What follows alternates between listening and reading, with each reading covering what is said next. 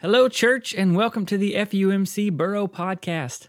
My name is Ben Shaw. I'm the Director of Modern Worship and Media, and we are glad that you are joining us today. We wanted to let you know that our addition of in person Sunday school this past Sunday to our Sunday morning schedule was a success, and we hope to continue to add classes back as they are able to come and join us in the building. We even had a couple of classes uh, that held simultaneous in person and virtual classes, which was a really neat experience. Um, I know that our schedule has changed a lot over these last few months, so I wanted to recap our current schedule. Our modern worship service meets at 8:30 a.m. both in person in the Family Life Center and online. At 9:30 a.m., we have our Sunday school for children, youth, and adults, and our traditional worship service is at 10:30 a.m. both in person in the sanctuary and online. If you participate in an adult Sunday school class, make sure that you check with your leader to see if your group will be meeting in person, because we do have some classes that will remain virtual for a while. We are asking everyone to pre register for the worship services, so help us out by heading over to our website, fumcm.org/slash register, to do that before Sunday. We are so glad that you have chosen to be in ministry here with us at First United Methodist Church of Murfreesboro, Tennessee, and pray that we can all live into our mission of growing disciples of Jesus Christ who know Him, love Him, and serve Him for the transformation of Murfreesboro and the world. Now, here is our senior pastor, Reverend Drew Shelley, as he continues our sermon series called Relearning Balance Sabbath in the Age of Always Tired.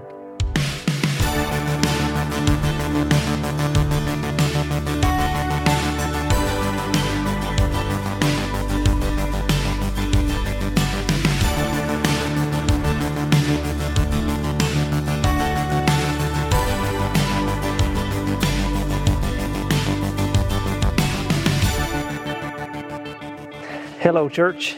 Happy to be with you again this Sunday, October the 11th, as we share again in our uh, Sabbath sermon series, uh, Relearning Balance Sabbath in the Age of Always Tired.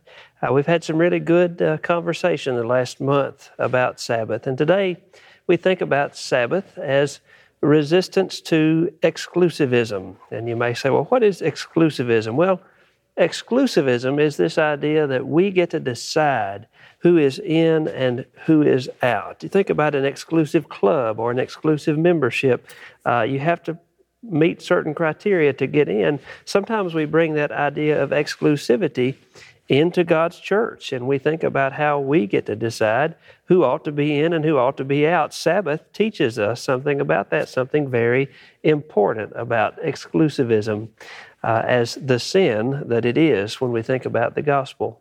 Today we'll be hearing from the prophet Isaiah in uh, chapter 56 of, uh, of Isaiah.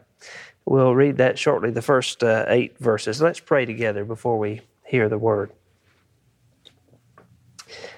Oh Lord, we give you thanks that you are with us.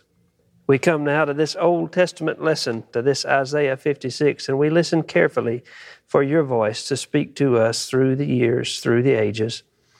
Send your Holy Spirit to wherever we are to open our hearts and minds to what you say to us today. We pray all of this in the blessed name of your Son, Jesus, who is our Savior. Amen. Let us hear the word of God, Isaiah chapter 56. Thus says the Lord Maintain justice and do what is right, for soon my salvation will come and my deliverance be revealed. Happy is the mortal who does this, the one who holds it fast, who keeps the Sabbath, not profaning it, and who refrains from doing any evil. Do not let the foreigner join to the Lord say, The Lord will surely separate me from his people. And do not let the eunuch say, I am just a dry tree. For thus says the Lord to the eunuchs who keep my Sabbaths, who choose the things that please me, and who hold fast my covenant. I will give in my house and within my walls a monument and a name better than sons and daughters. I will give them an everlasting name that shall not be cut off and the foreigners who join themselves to the Lord to minister to him, to love the name of the Lord, and to be his servants. All who keep the Sabbath and do not profane it, and who hold fast my covenant, these I will bring to my holy mountain and make them joyful in my house of prayer. Their burnt offerings and their sacrifices will be accepted on my altar. For my house shall be called a house of prayer for all peoples Thus says the Lord God, who gathers the outcasts of Israel I will gather others to them besides those already gathered. This is the word of God for the people of God, and so we say, Thanks be to God. If you study the Old Testament enough, you start to find the prophets correcting each other, and sometimes even correcting Moses or Joshua. Uh, we, people of faith, have to think about what that means for how we understand the Scriptures and how we put them to work in our lives there is a great temptation, and this has been a temptation of people of faith ever since we started writing things down. There is a great temptation to imagine the Scriptures as a list of rules to be kept by God's faithful people. Uh, certainly, there are rules. Certainly, we believe and trust that the Scriptures are inspired by God, inspired when they were written, and are inspired when we read them. It does bring us great comfort, though, to think that in any dispute, the matter is closed. The answers are to be found in the text in black and white, and all we need to do is read and do, just like in any law book. Well, this is a law book, a book of discipline from 1963. Here's a law book, the uh, Steel Design Manual. Another one, the Concrete Building Code. These are law books. There are all sorts of other law books that we live by. Maybe there's a law book at your office, uh, the Human Resources Manual. Maybe there is a law book uh, in your lawyer's office, the Tennessee Code Annotated. Those are law books. They are full of rules and regulations for all sorts of contingencies. Uh, this, the Bible, is so much more than a law book. This is the story of God's faithfulness in saving humanity and putting creation back right.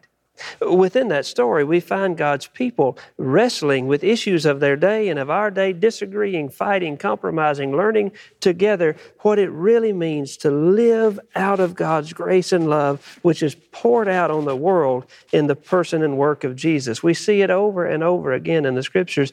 It is a different kind of book, much more sacred than all of these. It must be read and studied and interpreted and lived, and read and studied and interpreted and lived. If we look back to Leviticus and Deuteronomy, we've spent some time there the last few weeks. Moses, faithful Moses, is trying to capture the way of life God desires for his chosen people, the Israelites. Uh, you remember their story the most important words once we were no people, now we are your people, O God, who delivered us.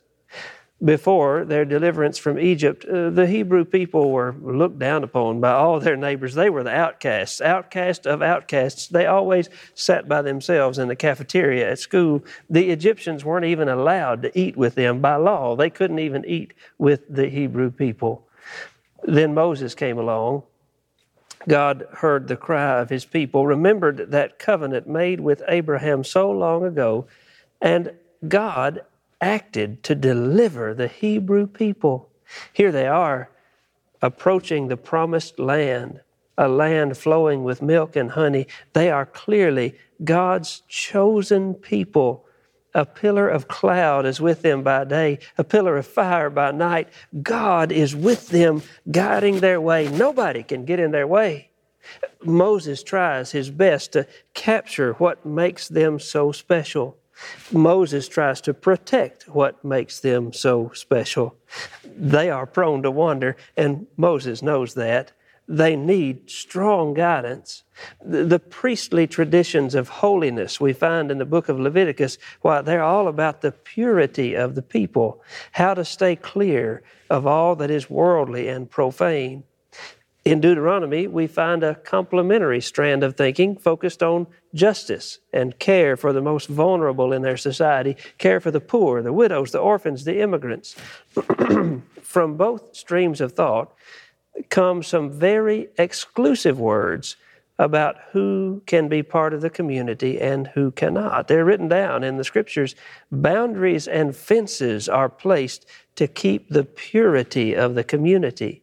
There are harsh words about excommunication, who is to be put out as a risk to the fabric of the community and just exactly how they are to be put out. The false prophets and murderers, those who won't listen to the priest, are to be put out. Rebellious children, prostitutes, adulterers, kidnappers, those who are deformed or disabled are all to be put out. In some sense, it's like a list of all the people that Jesus spent his time with we start to wonder how all this excluding and pruning and judging really works. We, we like fences. Moses liked fences. But Jesus jumped all over the fences time and time again. He's still jumping over fences while we sometimes try to make them higher and clearer. Some generations after Moses and Joshua and the promised land, God's people fall away and they are overthrown. They are taken captive by the Babylonians and they spend a long time under deep oppression, as bad or worse as that they knew in Egypt. Isaiah the prophet comes and speaks words of hope. The Babylonian captivity, the exile, is coming to an end. God's people will soon be free again. The fabric of this scattered community of faith has to be put back together. It must be put back together, and Isaiah is responsible for that work. Now, you would think that Isaiah would just pull out his Bible and look in Exodus and Deuteronomy and Leviticus and see about where to put all the fences back up, but he does not do that. Instead comes a corrective word in Isaiah 56 lessons learned about God's grace and love and the real covenant God made with Abraham. Listen again to what Isaiah says in chapter 56 from a little different translation. Salvation is just around the corner, God's message. Guard my common good. Do what's right and do it in the right way, for salvation is just around the corner. My setting things right is about to get into action. How blessed are you who enter into these things, you men and women who embrace them, who keep Sabbath and don't defile it who watch your step and don't do anything evil. Uh, make sure no outsider who follows God ever has occasion to say, God put me in second class, I don't really belong. And make sure no physically mutilated person is ever made to think, I'm damaged goods, I don't really belong. For God says, to the mutilated who keep my Sabbaths, or the deformed who keep my Sabbaths and choose what delights me, and who keep a firm grip on my covenant, I will provide them with an honored place in my family and within my city, even more honored than that of sons and daughters. I'll confer permanent honors on them that will never be revoked. And as for the outsiders who now follow me, working for me, loving my name, and wanting to be my servants, all who keep Sabbath and don't defile it, holding fast to my covenant, I will bring them to my holy mountain and give them joy in my house of prayer. They'll be welcome to worship the same as the insiders, to bring burnt offerings and sacrifices to my altar. Oh, yes, my house of worship will be known as a house of prayer for all people. The decree of the Master, God Himself, who gathers in the exiles of Israel, yet others I will gather also to them, to those already gathered. the words are absolutely beautiful, but they fly right in the face of Moses' exclusive fence building language about who is in and who is out. They are different than what we find in Deuteronomy and Leviticus. What emerges here from the prophet Isaiah, I think, is a learned, proper posture of God's beloved community, a posture of generous welcome to all, regardless of background or brokenness. The criteria here, which outruns all of Moses' lists, includes but three things the first, a proper grasp of the covenant made with God's people that we are blessed and chosen by God for the express purpose of blessing the world, the whole world, with the presence of God. Two, that we take seriously God's call to avoid evil and do good. And three, the one most important to Isaiah in this passage, and really in all of his writings, that we keep the Sabbath. Now, I wonder if we changed our membership vows to include only these three things, how many of us could stay? We're okay with avoiding evil. That's a good one. But, but living God's covenant, receiving blessing for the express purpose of blessing the whole world, why, that's hard to do if you think about it. And then Sabbath? Really, Isaiah? Is Sabbath really that important? Yes. So much so that it is the one thing that binds together God's beloved community, now made up of foreigners, deformed people, outsiders, insiders, widows, orphans, the poor, the rich, and all who desire to find this God who is putting things right in Jesus. Now, the question comes why? Why Sabbath? Well, I think perhaps it is because Sabbath is the one day a week when we lay down all our tools, when we lift our eyes from our workbenches, and when we see the grace of God made real in the promise of provision and wholeness and care for all people and all of creation. On the Sabbath, you can see all that because you take time to remember first that you are not God and you don't have to be. You take time to remember to have no other gods except the one true God. On Sabbath, you start to see what it looks like when you don't have to be in charge of who is in and who is out. You see what it is when your life becomes rooted in God's covenant of love and blessing for the sake of the whole world, not just me and mine. Sabbath creates the space we need to get to know and love our neighbors as fellow human beings because it gives us the space to finally see them for who they really are beloved children of God, just like you and just like me. In some sense, it is the only real treatment for the cancer of exclusivism which still plagues people of faith today.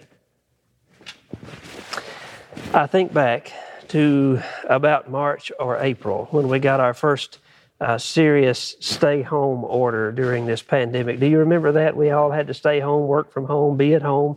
The kids were at home, everybody was at home. Not too many days into that uh, in our neighborhood, most of us uh, most of us found ourselves out in the street late in the afternoon, mostly out of desperation. Kids played together, thank goodness.